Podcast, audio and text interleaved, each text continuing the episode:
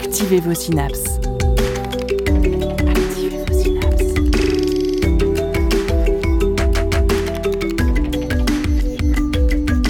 Poussez la porte du labo des savoirs et entrez dans un monde de science et d'expérience. C'est le labo des savoirs. Quand nous, les médias, parlons de banlieue, c'est rarement sous un angle très positif, mise en avant de violences, de faits divers ou d'une précarité sociale bien souvent déformée par les discours politiques. Les banlieues françaises souffrent d'une très mauvaise image. Mais en fait, c'est quoi une banlieue? Qui sont les personnes qui y vivent? Et comment? Et quand on habite en banlieue, est-ce forcément une mauvaise nouvelle? Vous êtes à l'écoute du Labo des Savoirs et le thème du jour, c'est les banlieues pour sortir des clichés.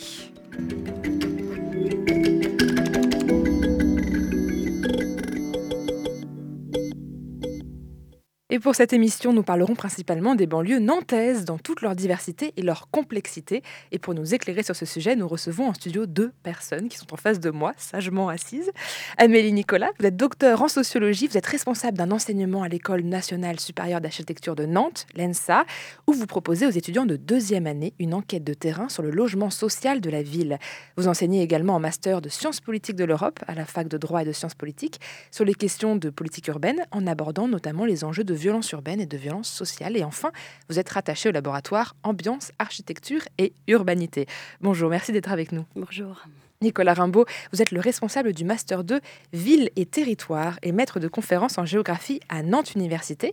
Vous êtes également le chercheur au laboratoire Espace et Société et vous travaillez notamment sur la géographie des classes populaires, de leur lieu de résidence à leur lieu de travail. Vous avez écrit plusieurs articles passionnants avec des superbes cartes très colorées qui sont accessibles sur le site Atlas social de la métropole nantaise et j'invite nos auditeurs et auditrices à aller y jeter un œil en tapant asmn.univ-nantes.fr et vous trouverez.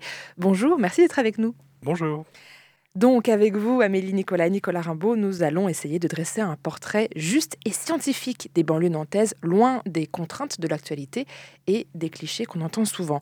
Nous entendrons également les habitants et habitantes, adultes et enfants de certains quartiers nantais dont la parole a été recueillie par Célie et Laurie, bénévoles au Labo des Savoirs.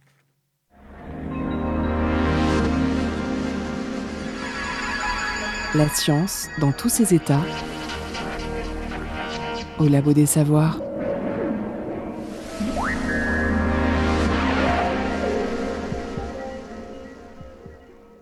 Et des clichés sur les banlieues, on en a tellement qu'on a fini par les refiler à une intelligence artificielle, Midjourney, une IA qui génère des images à la demande, qui a représenté des lieux sales, des tags, des déchets et des personnes tristes quand on lui demande de générer des images de banlieues françaises.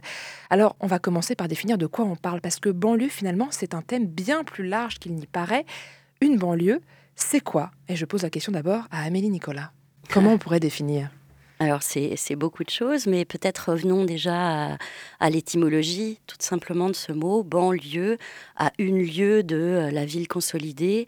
Et euh, depuis le Moyen Âge, on avait par proclamation officielle euh, des, formes d'exil dans cette banlieue où se regroupaient des personnes déchues de leurs droits, des indésirables. Donc il y a une violence symbolique. Très simple à l'usage même de ce mot banlieue euh, si on se réfère à, à cette étymologie. Et donc euh, on en reparlera tout à l'heure j'imagine de ces euh, questions de stigmates ou de représentation attachées à, à ces territoires. Et vous, Nicolas Rimbaud, est-ce que vous avez une définition? Alors oui, il y a une définition officielle qui découle de cette étymologie-là, euh, mais qui va, si- qui va désigner un ensemble d'espaces assez banals finalement et assez communs, qui sont euh, donc l'ensemble euh, des communes euh, en dehors des villes-centres, mais qui font toujours partie des agglomérations urbaines. Donc si on prend le cas nantais, quand on part du centre-ville de Nantes, une fois qu'on franchit les, les limites de Nantes, on reste dans l'urbain, dans un urbain relativement dense d'immeubles, de maisons, de zones d'activité. Et on peut se retrouver à Saint-Herblain, par exemple, ou à Saint-Sébastien. On est toujours dans l'agglomération urbaine nantaise, on n'est plus dans la ville de Nantes, on est donc dans la banlieue de Nantes. Donc c'est ça la banlieue officielle au sens de l'INSEE. C'est l'ensemble de ces communes euh, voilà, qui sont encore urbaines, encore denses, mais en dehors de la ville-centre, ici en l'occurrence en dehors de Nantes. Et donc ce sont euh, les communes qui sont devenues urbaines à la faveur de l'extension urbaine à partir de l'industrialisation principalement. Et dans le cas nantais, qui s'est surtout accéléré au cours du XXe siècle. Donc on va retrouver dans ces banlieues des espaces d'immeubles, par exemple de logements sociaux, mais pas, pas tant que ça, on va y revenir. Beaucoup de, de maisons, de pavillons, beaucoup de zones d'activité économique, beaucoup de zones commerciales. Donc un portrait euh, très large finalement. Euh, la métropole de Nantes compte 10 quartiers en dehors de l'hypercentre. Je vais en citer quelques-uns pour les Nantais qui nous écoutent. Il y a Saint-Félix, Zola, les Dervalières, Bellevue, euh, l'île de Nantes. Tout ça, c'est des quartiers qui, en tant que Nantais, peuvent évoquer des images très différentes. est-ce que dans ces quartiers, est-ce que ce sont des banlieues? Est-ce qu'il y a une vraie frontière ou est-ce que c'est juste une division administrative un petit peu aléatoire? C'est là qu'il y a un piège. C'est que les quartiers que vous avez cités, à part Bellevue, aucun n'est officiellement en banlieue. Parce que la majorité des quartiers euh, de grands ensembles de logements sociaux, c'est-à-dire les quartiers de Bar et de Tours euh, auxquels on pense quand on dit banlieue, sont à l'intérieur de la commune de Nantes. Donc ce n'est pas dans la définition que je viens de donner, puisqu'on n'est pas en dehors de la ville-centre. Euh, à part Bellevue, qui est à cheval entre deux communes, Nantes et Saint-Herblain. Et Saint-Herblain, c'est officiellement de la banlieue. Donc il faut faire attention à ça. on peut dire qu'il y a deux, voilà, deux, définitions. Une définition dans, le, dans le langage courant, qui n'est pas la définition officielle, et puis la définition officielle qui est euh, beaucoup plus vaste en fait et qui regroupe beaucoup de communes. Alors peut-être donc vous avez cité un certain nombre de quartiers. Moi, je voudrais citer un certain nombre de communes de banlieue euh, pour faire un peu contraste. Donc les communes de banlieue euh, qu'on trouve euh, donc dans l'agglomération nantaise, on, les connaît assez bien. Il y a les grandes communes de banlieue, Saint-Herblain, Rezé, Saint-Sébastien, Orvaux. Et puis il y a aussi des communes un petit peu plus lointaines qui sont encore dans la banlieue, parce que l'urbain reste dense. Par exemple, Couéron, Sautron, euh, Saint-Aignan de Grandlieu, c'est la fin de la banlieue nantaise. Et après, ces communes-là, on arrive dans un paysage beaucoup moins dense, avec beaucoup plus d'espace agricole. C'est le périurbain. Donc, il y a aussi un ensemble de fantasmes sur la couronne périurbaine, euh, et c'est des espaces assez différents. Et les quartiers que vous avez cités, on, les imagine banlieues parce que ce sont des quartiers euh, euh, globalement euh, plus défavorisés que les autres quartiers. Les populations qui y résident, en tout cas, ont des revenus moindres, sont plus souvent précaires que les autres. On va revenir un peu plus, un peu plus, un peu plus largement sur, sur leurs caractéristiques sociales. Au contraire, les communes de banlieue sont plutôt plus riches que la moyenne des communes de l'ensemble urbain nantais. Elles sont, elles sont presque toutes plus riches que la ville de Nantes. Euh, et aussi euh, généralement un peu plus riche que la couronne périurbaine. Et la commune la plus riche de Loire-Atlantique, euh, de Loire-Atlantique, je sais pas, de l'aire de la grande aire d'attraction de Nantes en tout cas, c'est Sautron et c'est en banlieue. Voilà. Alors j'ai pris quelques chiffres. Nantes, Rezé, Saint-Herblain, on a à peu près 20 000 euros de revenus médians moyens quand on regarde toute la population de ces communes-là. En, général, les autres communes de banlieue sont toutes, enfin toutes les autres communes de banlieue sont plus riches que ça. Euh, sont au moins à 21, 22, 23 000, jusqu'à Sautron, qui est, je, suis allé vérifier ce matin, à 29 000 euros de revenus médians. Donc c'est nettement plus riche que Nantes. Ah oui, donc rien à voir avec l'image des banlieues très précaires qu'on peut avoir quand on pense à ce mot banlieue, dont euh, vous nous avez donné l'étymologie tout à l'heure, Amélie Nicolas. Euh, est-ce qu'il y a historiquement une explication à ces différents quartiers qui peuvent être très différents l'un et l'autre? Oui, oui, il y a une, il y a une histoire euh, sociale des quartiers euh, nantais, bien sûr. Euh, c'est intéressant de revenir sur ces mots aussi entre des quartiers, des faubourgs, en fait, tu parlais, Nicolas, de l'extension, euh, de l'histoire de l'extension urbaine, d'une histoire de la ville, avec des, faubourgs ouvriers qui, euh, euh, on, peut, on peut prendre à Nantes le quartier Madeleine Champ de Mars au, 19e siècle mmh. déjà, et on peut prendre le quartier des conserveries de la ville en bois, qui est situé un peu en amont de la place Canclos, et où on a une histoire de ces faubourgs ouvriers qui aujourd'hui sont complètement euh, à part quelques traces, quelques, quelques bâtisses, euh, certains hangars, garages, euh, qui sont aujourd'hui complètement, requalifiés dans ce qu'on appellera la gentrification possible de ces quartiers-là. Mais et donc après, effectivement, on a des logiques d'extension urbaine plus larges.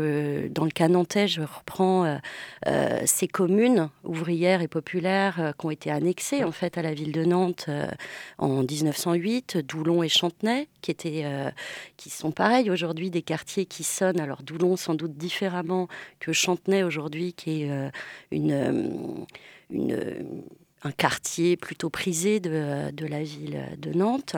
Et puis euh, là, tu, je reviens sur ce que tu disais, sur ces extensions plus contemporaines euh, de, de, banlieues pavillonnaires ou de, ou de voilà où le désir d'habiter, euh, de la propriété individuelle et de la maison, c'est, c'est, a été voilà, est passé au XXe siècle sur ces territoires-là. Mais bon, c'est très divers en fait de la manière dont on peut parler euh, de ce mot banlieue au sens euh, général.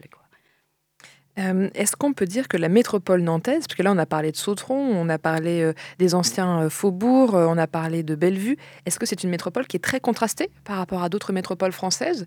La métropole nantaise, elle est assez représentative des grandes villes françaises et généralement dans la moyenne des grandes villes françaises. Donc on a là un mix entre ce qu'on peut trouver à, Bordeaux, à Lyon, ou, euh, ou à Toulouse ou à Angers un petit, ou à Rennes. On a une position à peu près médiane. On n'est on est ni euh, dans l'extrême cas euh, parisien, ni dans l'extrême cas de l'autre côté, on pourrait dire marseillais. C'est quelque chose d'un peu intermédiaire. Donc, et, et, ce cas intermédiaire bah, a des contrastes assez marqués. Et, autant je disais que les revenus, le revenu médian de la ville de Nantes est, plus bas que dans les communes de banlieue, mais c'est parce que dans la ville de Nantes, et c'est aussi le cas à Saint-Herblain-à-Rosé, on a à la fois des gens très modestes et des gens euh, plutôt riches. Et donc c'est euh, une moyenne voilà, euh, qui, qui, qui, rend compte de cela. Alors que dans des communes qui sont plus spécialisées résidentiellement, comme Sautron, on n'a que des gens, enfin essentiellement des gens aisés. On n'a pas, pas ce contraste-là. Donc, ce qui est intéressant d'avoir en tête, c'est qu'on a un contraste en fait à une échelle, une échelle assez fine. Dans la commune de Nantes, on va avoir des quartiers très différents qui sont très proches les uns des autres. Et peut-être le le plus marquant, c'est l'ouest de la commune de Nantes, où on va passer des quartiers les plus huppés nantais, qui sont autour du, euh, juste avant le parc de Procès, entre le centre-ville et le parc de Procès. Et puis une fois qu'on passe derrière le parc de Procès, on arrive assez vite à Audervallière, au Breil. Et là, on est dans des quartiers très populaires, mais toujours dans la commune. Il y a une frontière un peu visible de cette espèce de différence entre les deux quartiers qui très contrastés oh bah On le voit très bien dans le bâti, parce qu'on passe de maisons à des immeubles des années 60-70. Euh, voilà, donc c'est une frontière, enfin, une, limite visible, euh, mais en même temps, on passe très rapidement d'un endroit à l'autre. Alors, quand on tape banlieue pour avoir des informations sur Internet, on trouve en fait plein d'autres termes qui n'est pas le terme banlieue. Euh, je pense notamment aux ZUS, les zones urbaines sensibles, mais aussi aux quartiers prioritaires de la ville. c'est des, des termes qui se ressemblent. Est-ce que ça veut dire la même chose ou est-ce que c'est vraiment différent? Alors là, on va rentrer dans toute euh, l'histoire euh, de la politique de la ville et de la, géographie prioritaire. Donc on est, plutôt sur des dispositifs euh, d'action publique urbaine et sociale.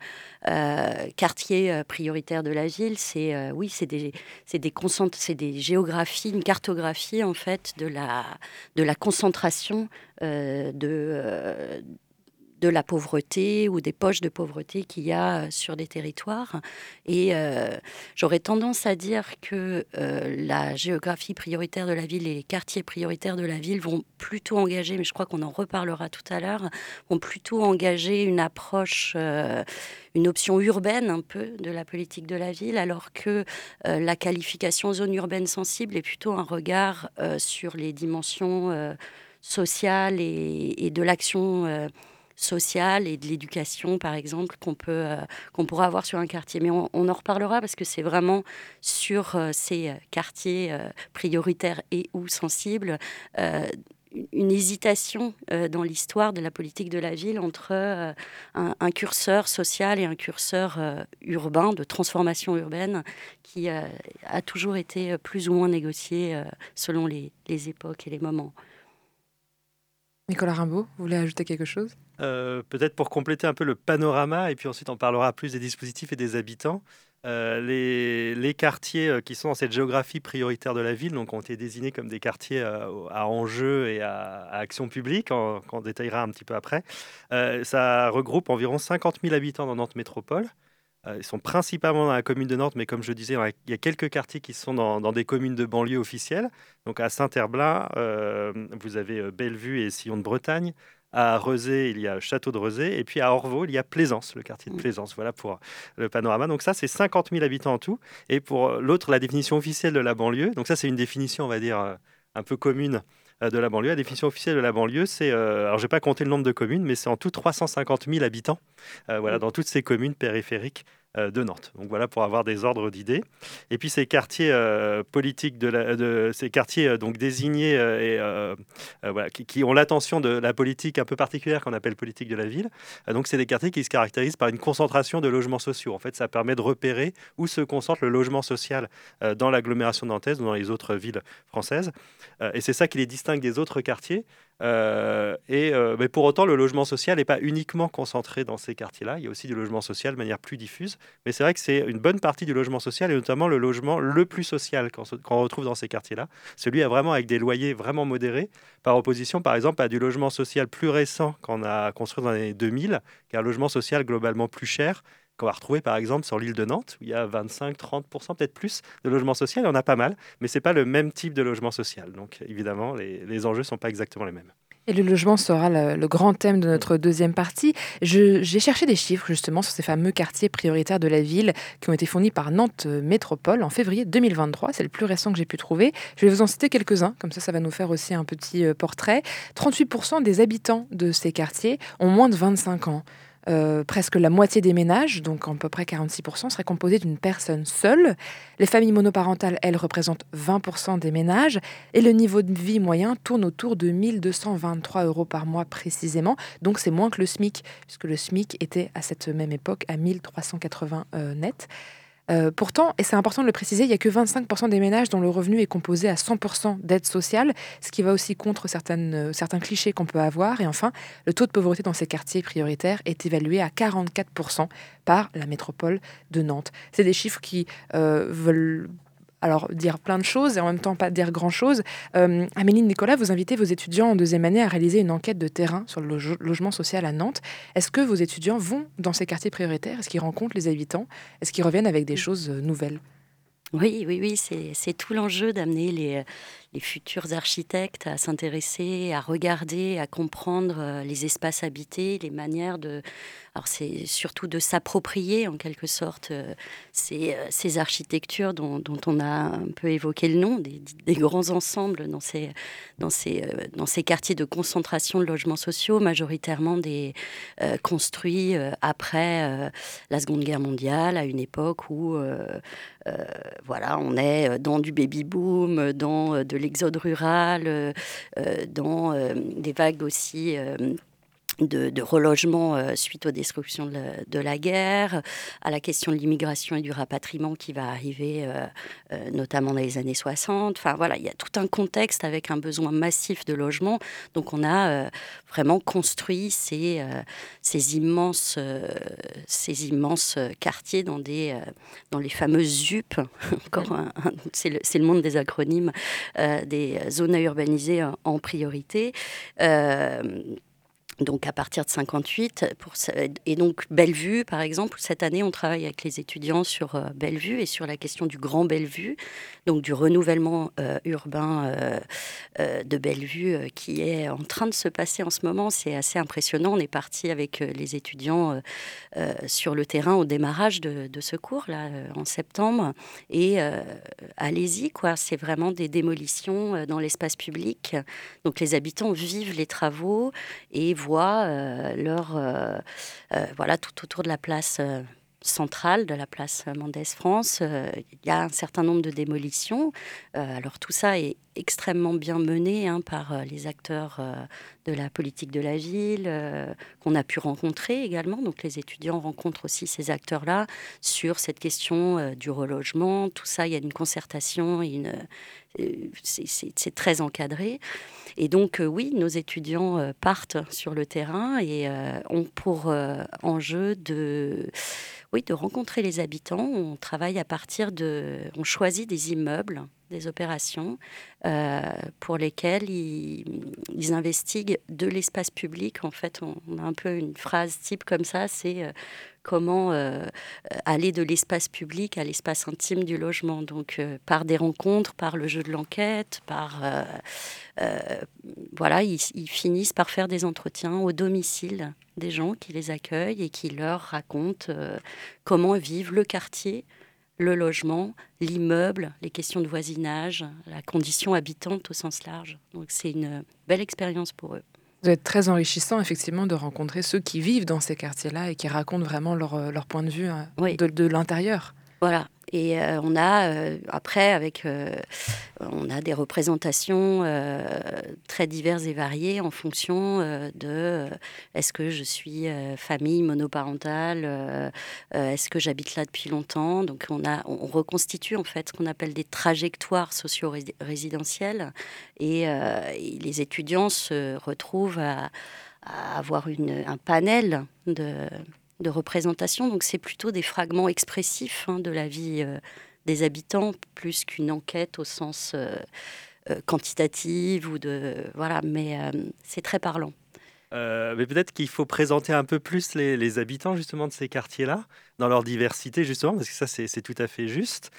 Et parfois on avait tendance à les présenter de manière très monolithique et avec des termes très peu sociologiques aussi, en les présentant soit voilà comme des pauvres ou des exclus des gens voilà, exclus, euh, voire des termes plus péjoratifs que je préfère ne pas, ne pas trop développer.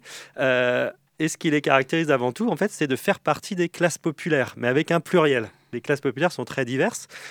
c'est pas, c'est assez différent, par exemple, de l'image qu'on avait de la classe ouvrière euh, pendant les Trente Glorieuses. Et donc, les classes populaires, c'est l'ensemble des gens qui euh, euh, majoritairement travaillent. Donc, c'est bon de rappeler que voilà, la majorité de cette population travaille. Alors, parfois et, trop souvent de manière précaire. Donc, ça peut aussi comprendre des périodes de chômage, mais c'est des gens qui sont, qui sont liés au travail. C'est parfois du travail au noir aussi, qui est une autre question. Mais globalement, donc, des gens qui occupent des emplois qui sont qui se caractérisent comme étant des emplois euh, subalternes, qui euh, sont euh, des emplois où il y a assez peu d'autonomie et assez peu, on va dire, de valorisation collective finalement hein, sur le travail réalisé, et qui se traduisent notamment par des petits revenus. Et une moindre protection en termes de contrat de travail. et ce qui caractérise justement les quartiers, les quartiers prioritaires de la ville, les quartiers où il y a beaucoup de logements sociaux, c'est la part très importante de classe populaire dans ces quartiers-là, qui est largement supérieure à la moyenne. Alors c'est important d'avoir des grands chiffres. Euh, dans euh, l'agglomération nantaise, on a 40% euh, de classe populaire. Donc près de la moitié des habitants de l'agglomération nantaise sont des ouvriers ou des employés qui gagnent euh, autour du SMIC, hein, plus ou moins. Euh, voilà, euh, pour les plus stables d'entre eux, en fin de carrière, on arrive à des montants plus élevés, mais on est sur des, sur des revenus assez modestes. Ça, c'est 40% de la population. Dans ces quartiers-là, on a une, cette part-là va augmenter à 60, 70, voire 80% selon les cas. C'est jamais 100% non plus. donc, il y a aussi une part de gens plus aisés dans ces quartiers-là, notamment des professions intermédiaires qui occupent ces ces, logements euh, parce que euh, ce logement social est, un logement qui a un certain nombre de qualités. Globalement, les quartiers dont on parle, ils sont plus proches du centre de Nantes que euh, le reste de la banlieue puisqu'on est dans la ville de Nantes, en généralement au niveau de la bordure. On est voilà, sur les, quartiers les plus périphériques, mais à l'intérieur de la commune de Nantes. Malakoff mis à la part, Malakoff qui est très central pour le coup. En préparant cette émission, vous m'avez parlé du débat autour des effets de quartier. Est-ce que vous pouvez m'expliquer ce que ça veut dire? La question des effets de quartier, c'est euh, de se poser la question euh, euh, est-ce que c'est un problème que les classes populaires se concentrent dans certains quartiers?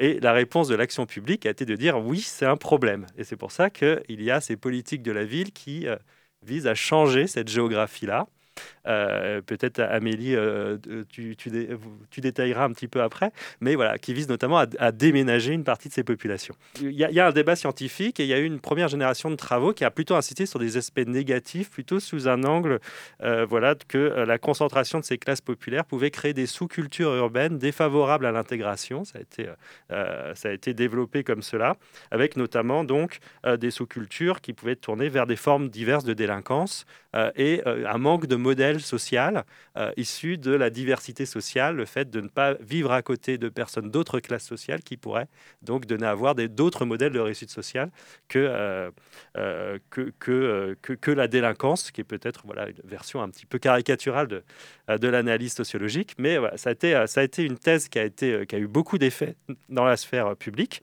et qui a été très critiqué hein, dans, euh, au sein de, la euh, sociologie euh, urbaine. Alors l'autre aspect négatif qui a été développé et qui est très différent, c'est autour de la question de la ségrégation scolaire. Parce qu'à partir de la ségrégation résidentielle, on a aussi une ségrégation scolaire qui est accentuée en fait par des phénomènes d'évitement où les parents euh, des enfants, euh, les parents qui ont un peu plus de ressources que la moyenne, vont en général faire en sorte que leurs enfants soient dans d'autres écoles. Donc on va aggraver euh, cette, situation-là, qui a tendance à concentrer des enfants avec moins de ressources pour réussir, donc voilà, qui crée donc des classes globalement où, où la réussite est moins élevée, et également des endroits que les enseignants cherchent également à éviter du point de vue de leur carrière, donc avec des équipes pédagogiques qui sont aussi qui ont aussi moins de ressources, qui sont moins stables. Par contre, on peut voir un ensemble d'effets positifs et les chercheurs euh, qui euh, parlent avec ces habitants-là voient bien aussi que les gens euh, mettent en avant tout un tas de qualités dans leur quartier. Et notamment, bah, c'est les effets positifs d'être à proximité donc de gens de la même classe sociale que soi, et donc qui peuvent, avec qui on peut échanger plein de choses. Et notamment, ça permet de faire de l'entraide avec des gens qui ont des, mêmes, qui ont des difficultés similaires en termes d'accès au travail. On peut s'aider. Euh, si on, est, euh, on habite à côté d'un cadre, c'est pas son voisin cadre qui va vous aider à trouver un, nouveau, euh, un nouvel emploi ouvrier, a priori. alors que, entre classes populaires, on peut connaître des bonnes agences d'intérim, on peut connaître des choses qui sont bien plus utiles. C'est aussi de l'entraide, par exemple, sur des démarches administratives, par exemple des aides sociales ou des questions de titres de séjour pour les gens qui sont immigrés. Voilà un ensemble d'exemples, mais aussi sur la consommation, des bons plans de consommation. Et donc, c'est des choses qu'on a et qui vont, euh, qui vont euh, même être euh, renforcées par un réseau associatif qui est souvent assez fort dans ces quartiers-là et qu'on ne retrouvera pas ailleurs. Voilà un ensemble d'effets positifs de euh, la concentration euh, pour ces classes populaires. C'est bien d'en parler, puisque souvent, ce dont on parle, c'est plutôt des violences. Et là, l'idée n'est pas forcément de refaire un bilan de toutes les violences qui ont eu lieu en 2023, mais ça fait partie des sujets qui ont été beaucoup abordés par les médias notamment. Euh, cette entraide, on la traite un peu moins. Est-ce que c'est parce qu'on la connaît moins? Est-ce que c'est parce qu'elle est moins visible? Ou est-ce que c'est juste parce que nous, journalistes, on ne s'y intéresse pas? C'est sûrement toutes ces réponses à la fois, mais elle est, moins médiatisée, ça c'est sûr. Et puis, elle n'est pas forcément mise en avant euh, par les gens. Mais on le voit dans les enquêtes euh, et euh, dans, les concertations, dans le cadre de la politique de la ville, où les gens ne souhaitent rarement déménager de ces quartiers-là. Donc, ce qui est un bon indicateur de leur attachement et donc de l'existence d'un certain nombre de, qualités à ces, quartiers. Mais je pense que c'est aussi une question de classe sociale.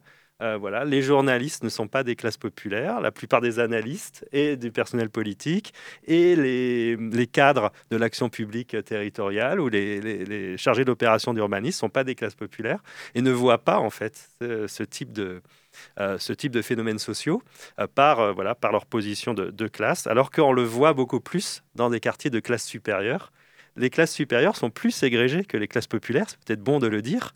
Euh, ils se concentrent dans certains quartiers, par exemple dans des quartiers de Sautron, puisqu'on en a parlé, mais ça peut être aussi des quartiers euh, plus centrales au sein de Nantes. Et si elles le font, les classes supérieures, c'est parce qu'elles voient un avantage à se, à, ségréger entre elles, à faire de l'entre-soi. Et ça, cet avantage-là, on le reconnaît facilement, euh, médiatiquement. Il est mis en avant. Voilà l'avantage de, se retrouver entre pairs, d'avoir accès aux bonnes écoles, par exemple, pour les enfants, des choses comme cela. Donc, quand on parle de ségrégation sociale, finalement, en fait, c'est pas forcément dans les banlieues euh, euh, les plus pauvres, on va dire, que ce, problème-là existe, mais plutôt dans les banlieues les plus riches, qui sont bien contentes de rester entre elles. Tout à fait. Et on vulgarise un petit peu. Tout C'est exactement ça. C'est bien formulé et sont, elles sont un peu plus ségrégées que, euh, que les banlieues populaires, justement. La ségrégation la plus forte, c'est celle des classes supérieures. Les classes populaires, c'est la deuxième, quand on prend les différents groupes sociaux, c'est la deuxième ségrégation la plus forte, un peu en dessous. Et enfin, on a les catégories intermédiaires qui sont les moins ségrégées, qu'on retrouve quasiment partout. C'est ceux qui ramènent, euh, qui font du liant, on pourrait dire, puisqu'on les trouve dans quasiment tous les espaces, avec des différences. Euh, mais on les trouve aussi dans les espaces populaires, notamment. Est-ce que vous voulez rebondir là-dessus Oui, je, me souviens, euh, il y a quelques années, je ne pourrais plus vous donner exactement la référence, un numéro de Place Publique, euh, qui est cette revue de débat public que, que vous connaissez sans doute, euh, où Elisabeth Pasquier, qui s'intéressait beaucoup aux questions de logements sociaux, était sociologue à l'école d'architecture aussi auparavant, avait écrit un article qui s'appelait Il faut désenclaver Moncelet. Et elle avait fait un travail un peu, un peu comment dire, un peu fort, un peu engagé euh, d'appliquer le langage de la politique de la ville sur ces quartiers euh, prioritaires dont on a parlé, sur un quartier, Moncelet, quand même du triangle d'or de, de, la ville de Nantes. Et, euh, et c'était extrêmement percutant, en fait, de voir comment le fait d'appliquer ce vocabulaire sur un quartier aisé créait finalement la fameuse possible euh, déjà, euh, comment dire, euh, vision de la, de la ségrégation socio-spatiale par le haut de ce quartier et puis de ce que ça veut dire aussi un, certain langage parce qu'on parle beaucoup finalement là de, de, stigmate en fait, de, de, la question du stigmate qui est une perception de l'autre, quoi, du rapport à, à l'autre. Et je me demande si, euh, dans ce mot banlieue dont on a parlé tout à l'heure, et puis là, de ce, dont on évoque, si on n'est pas aussi marqué par la question des ghettos nord-américains, qui, en fait, ce sont, des, ce sont aussi des, des histoires qui circulent, en fait, hein, dans les représentations, en tout cas dans une histoire des représentations, où là, on est dans, des, euh, dans une histoire de la ségrégation euh, socio-spatiale qui est vraiment ethno-raciale et qui est, finalement, Loïc Vacan en parlait, quoi, ethniquement et socialement homogène finalement, alors que dans les banlieues françaises, on a une, forme d'hétérogénéité. Mais toujours est-il que soit il y a un transfert euh, de, représentation euh, marqué par euh, tout ce qui circule, mais toujours est-il qu'il y a peut-être cette uniformité architecturale des grands ensembles, les bars, les tours, euh, voyez, comme euh, euh, qui fabriquent finalement visuellement un monde à part pour lequel on peut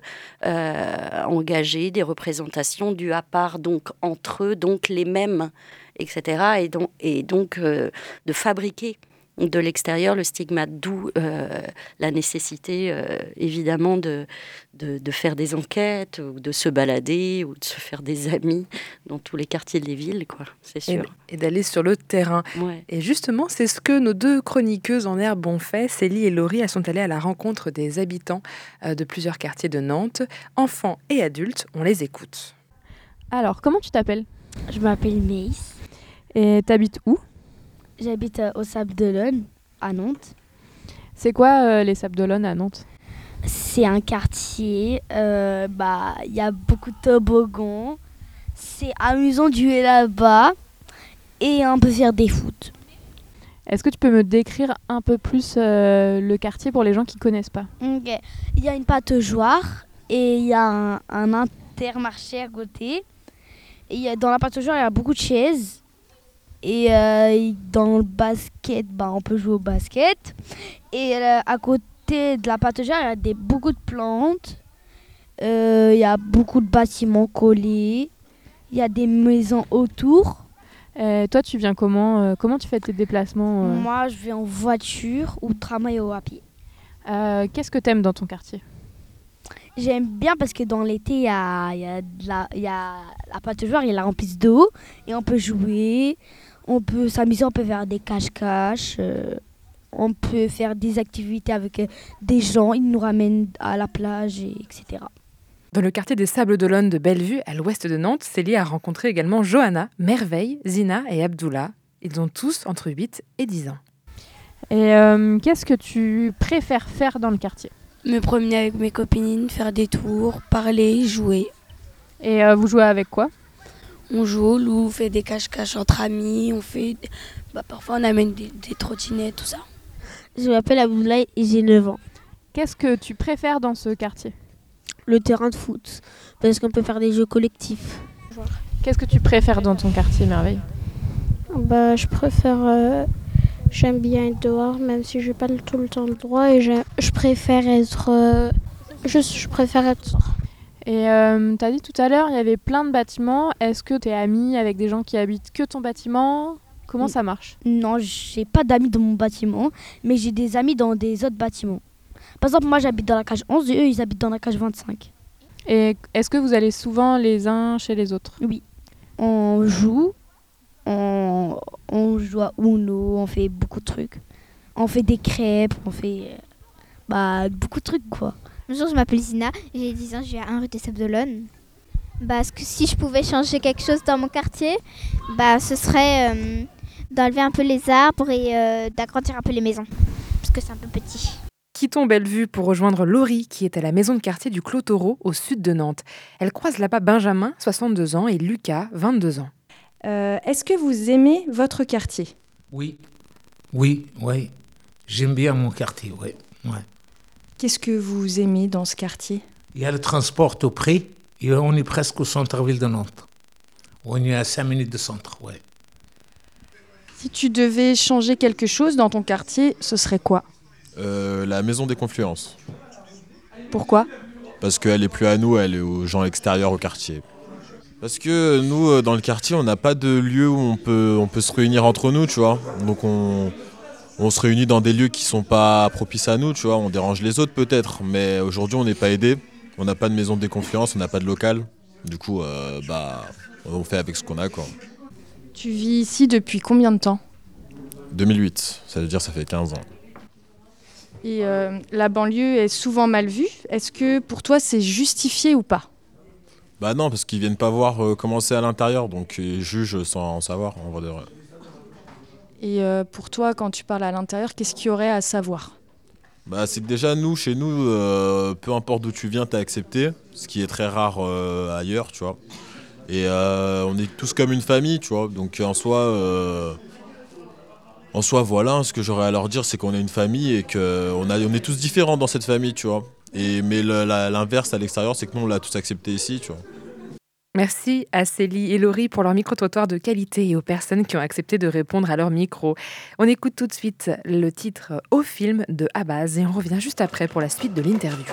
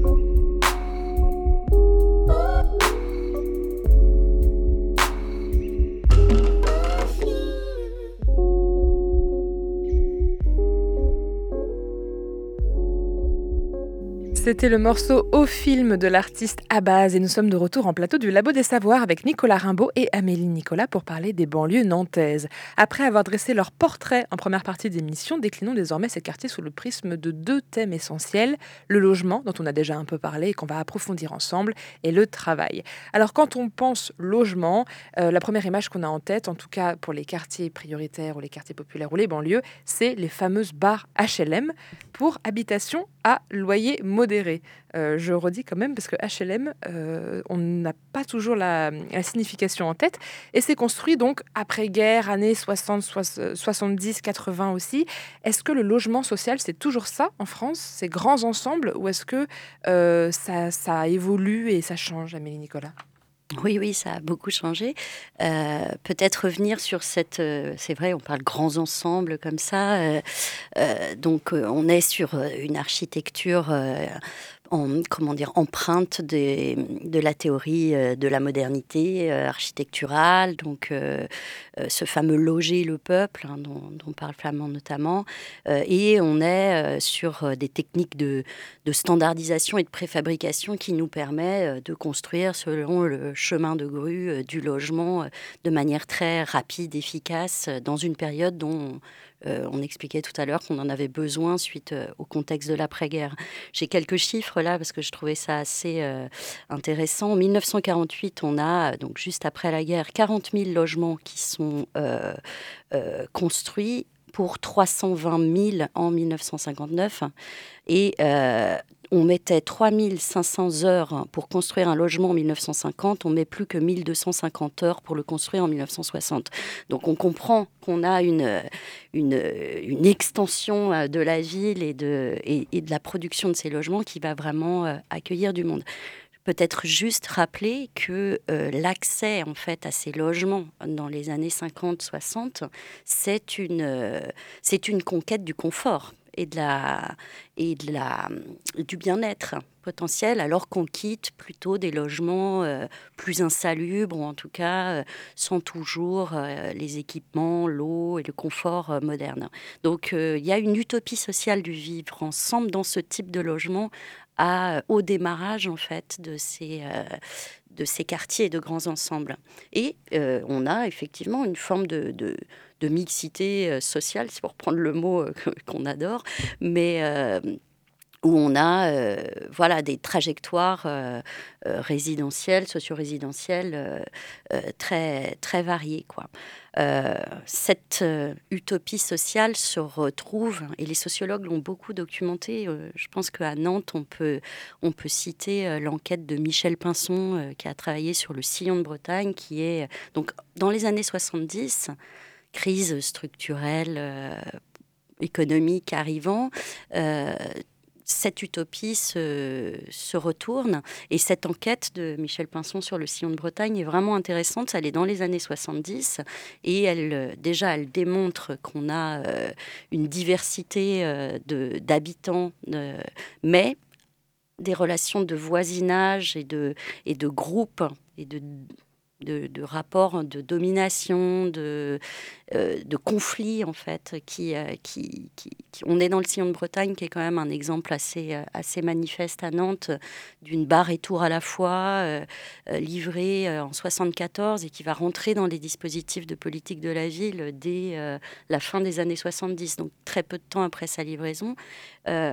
Et, et donc, voilà, on est, on est dans euh, quand même un- une sorte de crise, en quelque sorte, sociale de ces grands ensembles qui engage, on en a parlé tout à l'heure, cette euh, politique de la ville, réparer en quelque sorte euh, ce que, ce que ces formes euh, architecturales et sociales ont généré. Donc, euh, euh, donc euh, voilà, et sachant qu'on a une circulaire euh, Guichard en 73 qui dit on arrête de construire ces bars et ces tours et on va avoir finalement même l'État va va engager une euh, comment dire une relance de l'habitat pavillonnaire à ce moment-là. Donc il va y avoir aussi une, une transformation sociale de ces quartiers dans les années euh, 70 et principalement 80 euh, où les euh, euh, les classes moyennes qui étaient à un moment de leur parcours résidentiel euh, dans ces grands ensembles euh, quittent leur euh, quittent ces quartiers. Donc voilà, on est euh,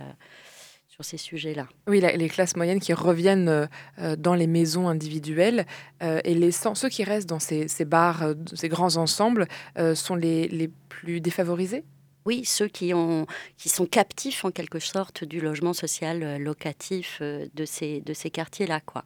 Donc, euh, on a, pour la plupart, c'est des grands logements en plus, donc c'est vraiment des logements familiaux. euh, euh, donc aujourd'hui, oui, j'en arrive en fait à la fin de ce que la question que vous me posiez.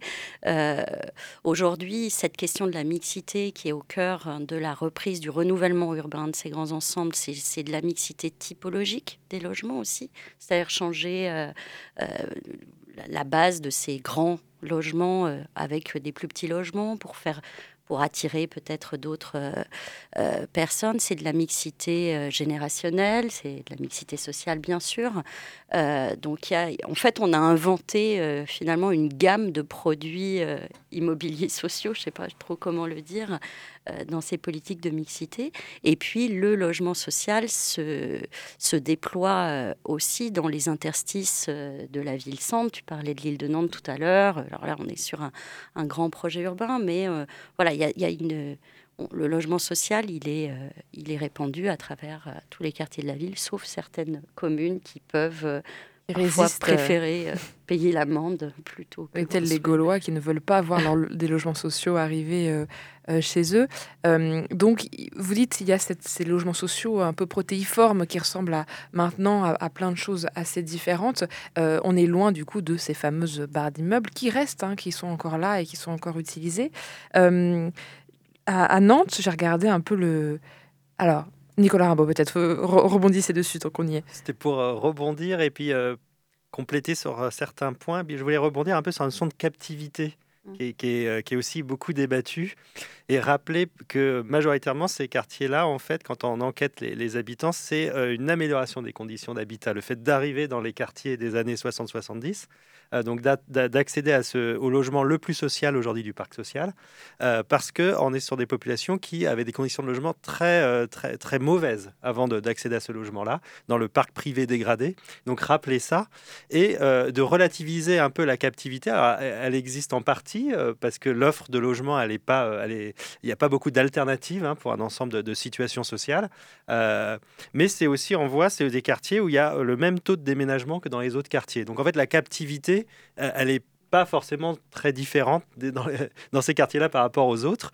Euh, et il y a une partie non négligeable des gens qui vont déménager et déménager vers de meilleurs logements, en tout cas de leur point de vue, euh, et donc sur des trajectoires résidentielles ascendantes, et une partie qui peuvent accéder à la propriété. En tout cas, il n'y a pas de phénomène de euh, captivité au sens vraiment fort du terme. Les gens ne sont pas bloqués dans ces quartiers-là, et globalement, il y a des gens qui arrivent et des gens qui repartent, même si, euh, même si le monde n'est pas rose et les conditions ne sont pas, sont pas parfaites. On a quand même un- une offre de logement qui est vraiment essentielle pour, pour, pour les populations les plus modestes. En fait, c'est compliqué l'histoire du logement social parce que euh, il y a plusieurs. euh, déjà, je pense qu'il y a à peu près 80% de la population qui est éligible au, au logement social, en fait. C'est-à-dire que le logement social, ce n'est pas que le logement pour les plus pauvres, mais il y a, il y a un panel de situations de financement du logement. Je, je pense qu'on n'aura pas le temps de rentrer dans, dans le détail, mais de financement du logement social qui permet euh, de. Donc, euh, je parle pas des, PLS, PLAI, enfin, je, vous- épargne la, toute cette histoire, mais euh, en fonction du, taux du, crédit et du remboursement, par exemple, le parc des grands ensembles est euh, déjà remboursé d'une certaine manière. Donc, on peut appliquer des loyers très bas versus des opérations plus contemporaines qui vont même s'installer dans ce qu'on appelle la vente en état futur d'achèvement, dans des opérations de promotion immobilière privée avec des euh, logements euh, sociaux dans des donc avec une sorte de, de relation aussi à, à d'autres appartements qui euh, qui seront eux privés Euh, et là où euh, le, le le taux de le loyer sera un peu plus élevé, il sera destiné à, euh, à, d'autres personnes moins en difficulté ou pas. Donc il y a toute une palette en fait qui, euh, qui, qui, qui s'explique par les modes de financement en fait de ces opérations et de ces logements. Mhm. Nicolas Rimbaud, dans un article que vous avez écrit en 2022, euh, vous disiez que 45% de, de la population euh, euh, de la métropole nantaise pouvait être euh, intégrée dans les classes populaires et qu'elles étaient de moins en moins visibles dans la métropole. Ça veut dire quoi? Euh, c'est un peu le constat que je faisais tout à l'heure, c'est que la major... le principal groupe social encore aujourd'hui dans la société française en général, ou euh, dans, euh, dans l'agglomération nantaise, ce sont les classes populaires et c'est euh, une petite moitié. Et donc les proportions sont à peu près les mêmes à l'échelle nationale ou à l'échelle nantaise. Et donc c'est d'abord ce constat-là que finalement on ne sait pas que la majorité de la population est populaire au sens où voilà, elle n'est pas cadre, elle n'est pas, n'occupe pas des emplois considérés comme étant qualifiés de manière forte. Et donc elle est, elle est, elle est populaire à, ce titre-là. Et ensuite il y a une dimension géographique c'est que en fait cette euh, population euh, donc va occuper deux types d'espaces périphériques mais très différents. C'est ce euh, en partie donc ce dont on parle en partie. Donc les quartiers où se concentre le logement social et donc elles sont potentiellement stigmatisées par ce lieu de résidence avec tous les aspects qu'on a déjà évoqués ensemble. Et puis un deuxième type d'espace qui est la, la couronne périurbaine lointaine qui est l'espace d'accession à la propriété des classes populaires et là, peut-être, ça fait le lien avec des choses qu'on a dites précédemment. Euh, donc, on a une partie des classes populaires qui euh, est partie euh, s'expatrier, comme je crois on a dit tout à l'heure, qui est partie en tout cas s'éloigner. Pourquoi Essentiellement? Parce que c'était le seul moyen pour elle d'accéder à la propriété, notamment de maisons.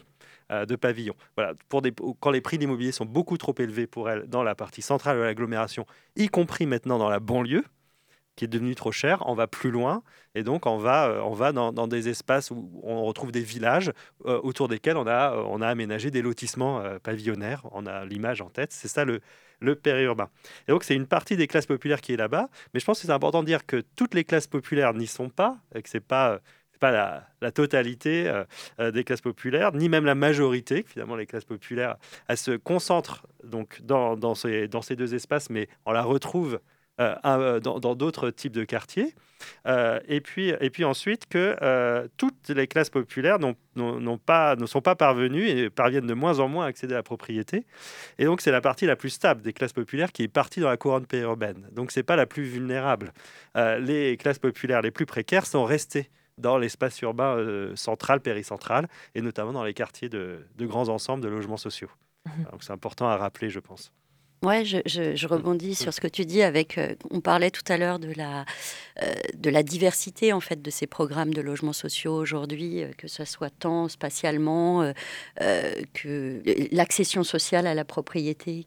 A- on, on garde quand même un prisme de la trajectoire résidentielle, socio-résidentielle doit passer par voilà la- la- cette question de l'acc- de l'accession à la Mhm. propriété et ça pose pas mal de questions alors que d'autres pays ont d'autres cultures euh, en matière, enfin, dans le rapport entre le locatif et, le, et la propriété. C'est Le- le- L'objectif final, c'est de pouvoir devenir propriétaire et de ne plus euh, payer un loyer. Et là, on a réussi. Quoi. Oui, il y a cette représentation-là qui, qui reste euh, active et Pour qui- tous les groupes sociaux. pour tous les groupes sociaux. Mm. On parle de choses passionnantes et on ne voit pas le temps passer. Il nous reste que très peu de temps pour aborder la question du travail. Euh, moi, je me souviens d'un titre de Starmania qui s'appelle Quand on arrive en ville, la piste 2 pour ceux qui connaissent, et qui mentionne les banlieues dortoirs, dormir dans les banlieues, aller travailler ailleurs, parce que là où euh, travailler là où on habite, en fait, c'est devenu de plus en plus rare. Il suffit de voir les transports en commun qui sont bondés le matin. Alors, les classes populaires dont on parle euh, depuis presque une heure, elles travaillent où? Nicolas Rimbaud. elle travaille souvent dans les banlieues, euh, mais pas les banlieues au sens, euh, au sens des quartiers euh, prioritaires de la ville, les banlieues au sens des communes limitrophes autour de la ville-centre. Et non seulement les classes populaires, mais les habitants de Nantes Métropole en général travaillent plus souvent dans les banlieues nantaises que dans la ville-centre de Nantes. Alors contrairement à Starmania, les banlieues sont pas tant que ça des banlieues dortoirs, c'est euh, des banlieues où il y a des endroits où on travaille et d'autres endroits où on habite, où on dort, où on, a des loisirs, etc. etc. Euh, et ça renvoie à, la définition donc, de départ et au fait que ces banlieues sont constituées par une extension urbaine qui est entre autres celle des zones industrielles et des zones commerciales. Et c'est là qu'on travaille en fait, en général et en particulier pour les classes populaires, euh, puisque euh, les classes populaires, ce sont des ouvriers et des employés. Et parmi les principaux emplois de ces groupes, euh, du côté des ouvriers, on a les gens qui travaillent bien sûr dans l'industrie. Et on a notamment des gens qui travaillent dans les entrepôts qu'on va retrouver dans ces espaces-là. Euh, et puis du côté des employés, on a notamment les employés de commerce. Et donc, quand on prend en compte ces différents types d'emplois, en fait, c'est beaucoup d'emplois. Et c'est 50% des emplois de Nantes Métropole qui sont dans les banlieues. Emploi donc des classes populaires, mais aussi un certain nombre d'emplois intermédiaires et puis un peu d'emplois de cadres, euh, euh, qui- puisqu'on va trouver aussi un peu de bureaux dans ces espaces-là. Pensez à Atlantis, hein. on a des bureaux, on a, on a un grand centre commercial, et puis juste derrière, on a des entrepôts, on a des ateliers, on a des artisans, etc. Donc c'est ça, c'est en cela que euh, on travaille dans les, dans les banlieues et de moins en moins finalement dans la ville-centre. Euh, alors le fait de travailler dans les banlieues ou dans la ville-centre, ça a pas mal, ça a pas mal de conséquences, un certain nombre de conséquences, notamment sur les mobilités, selon là où on habite, là d'où on vient. Euh, et, euh, et, puis, et puis aussi, cette évolution d'emploi, en fait, non, on travaille beaucoup dans les banlieues, mais on travaille aussi de plus en plus en dehors des banlieues, plus loin dans les couronnes périurbaines. Et ça, c'est très fort pour les classes populaires, plus que pour les autres groupes sociaux. Et c'est là que donc il y a la croissance des nouveaux emplois ouvriers et des nouveaux emplois employés. Pour les ouvriers, pensez aux grands entrepôts, à là où s'installe Amazon en général autour des villes. C'est pas dans les banlieues, c'est plus loin. Euh, et puis du côté des, des employés, pensez notamment ben, à tous ces emplois euh, de service à la personne, notamment ce qu'on appelle le care. Euh, donc il faut aller là où habitent les gens, euh, là où habitent les gens qui en ont besoin, les personnes âgées, les enfants, et donc notamment dans la couronne périurbaine. Et cette géographie du travail, euh, c'est une géographie du travail qui suppose que ces gens des classes populaires puissent se déplacer dans différents points. Et pour cela, ça crée une forte dépendance automobile. Et je voulais revenir là-dessus. Euh, et de faire le lien génial avec parce les que vous avez, vous Est-ce avez que je tout déroulé. Vous avez tout déroulé mes questions. dérouler ou, euh Eh ben, continuez de dérouler, c'est fantastique. Euh, et donc cette dépendance automobile, ah, donc elle est à la fois spatiale parce que donc ces emplois sont mal desservis en transport en commun, euh, qui sont surtout orientés vers le centre-ville. Elle est aussi temporelle. C'est des, emplois, euh, c'est des horaires euh, décalés, matin, nuit, après-midi. C'est des temps partiels subis. C'est voilà, c'est du, travail mobile, le fait de se déplacer sur plusieurs lieux. Pensez aussi aux gens qui font les ménages. Et donc tout ça crée de la dépendance automobile. Et c'est là qu'il y a un souci important de justice environnementale pour les classes populaires contemporaines, où qu'elles habitent finalement. Euh, puisque dans tous les espaces, euh, que ce soit euh, les classes populaires qui habitent dans les grands ensembles, donc dans le cœur de la métropole, que ce soit les classes populaires qui habitent dans les banlieues ou dans le périurbain, à chaque fois dans ces espaces-là, ce sont les classes populaires qui ont le moins bon accès à la voiture, moins que les autres groupes sociaux, alors que leur dépendance à la voiture y est euh, souvent plus fort. Euh, parce qu'il y a des difficultés maintenant de financer l'automobilité. Elle est de plus en plus chère. Euh, et donc, il y a, des, il y a des, un certain nombre d'entraves à la mobilité qui est, forte pour les classes populaires à cause de cette dépendance à la voiture, qui n'est pas un choix, mais une contrainte. Et donc, on va se retrouver dans une situation où euh, on, voit se mettre en place une transition, en tout cas une volonté de transition vers le, le hors-voiture, de de se passer de la voiture, ou alors euh, d'avoir des voitures électriques, donc plutôt des voitures chères en réalité. Et de l'autre côté, on a euh, les groupes sociaux. Euh, et, on a, on a des, les groupes sociaux qui sont les plus dépendants de la voiture, qui sont coincés avec cette voiture. Euh, donc, sont ceux qui vont avoir du mal à s'équiper de la bonne voiture, vont pas pouvoir se passer de voiture par, par, par ces contraintes-là, et aujourd'hui sont relativement plus sobres que leurs voisins parce qu'ils ont des difficultés financières. Euh, c'est pas un choix. Et euh, ces gens-là, c'est ces gens qui vont euh, être les mauvais élèves de la transition, alors qu'ils sont absolument pour rien. Et ça, c'est voilà une situation que subissent les classes populaires, pas tellement par leur choix résidentiel, mais avant tout par le travail qu'ils occupent et un travail qui est essentiel. C'est le fameux travail essentiel de la période Covid. Covid dont on parlait beaucoup. C'est euh, ces emplois-là. Et on, aperçoit quand vous, vous racontez tout ça aussi qu'il y a une distinction, donc on a parlé de distinction un peu euh, arbitraire, riche, pauvre, euh, centre-ville, périurbain, euh, salarié, employé, ouvrier. Et là, il y a une distinction aussi de genre, puisque ces métiers essentiels qui euh, ont été beaucoup mis en avant pendant le Covid concernent, en tout cas quand on parle de care, beaucoup les femmes euh, sur la- le soin, l'aide, la prise en charge, etc. Donc il y a aussi cette distinction-là à prendre en compte euh, dans cette spatialisation particulière euh, notamment à Nantes. Pour conclure cette émission passionnante, est-ce que vous avez des, des ressources éventuellement pour les auditeurs et auditrices qui aimeraient approfondir ces sujets? Euh, donc vous avez cité euh, l'Atlas social de la métropole de Nantes, qui est euh, voilà, un ensemble d'écrits très contemporains euh, sur euh, ce, euh, que les auditeurs peuvent voir autour, euh, autour de chez eux. Euh, et sur, si ça, euh, pour les personnes qui sont vraiment intéressées sur ces questions-là, il y a un site euh, qui, qui, a plein, qui propose plein d'articles très courts qui permet de, de suivre l'actualité de la recherche. C'est Métropolitique qui, aborde largement tout ce qu'on vient de discuter, qui est peut-être un bon conseil de lecture, Mhm. avant de se plonger dans les grandes revues où les articles font 15-20 pages.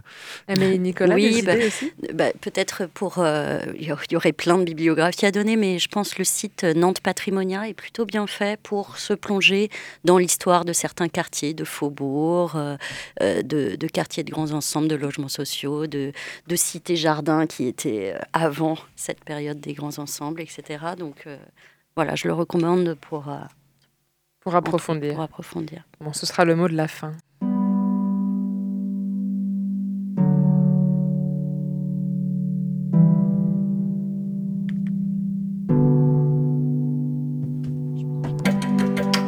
C'est déjà la fin de cette émission. Merci beaucoup à Amélie Nicolas et Nicolas Rimbaud d'avoir accepté de répondre à mes questions. Merci à Célie et Laurie pour le, le micro-trottoir à la rencontre des habitants. Cette émission a été réalisée par Sophie Potvin et vous pouvez l'écouter sur vos applications de podcast. Retrouvez-nous bien sûr sur le laboetsavoir.fr ou sur nos réseaux sociaux et on se dit à la semaine prochaine pour une nouvelle émission.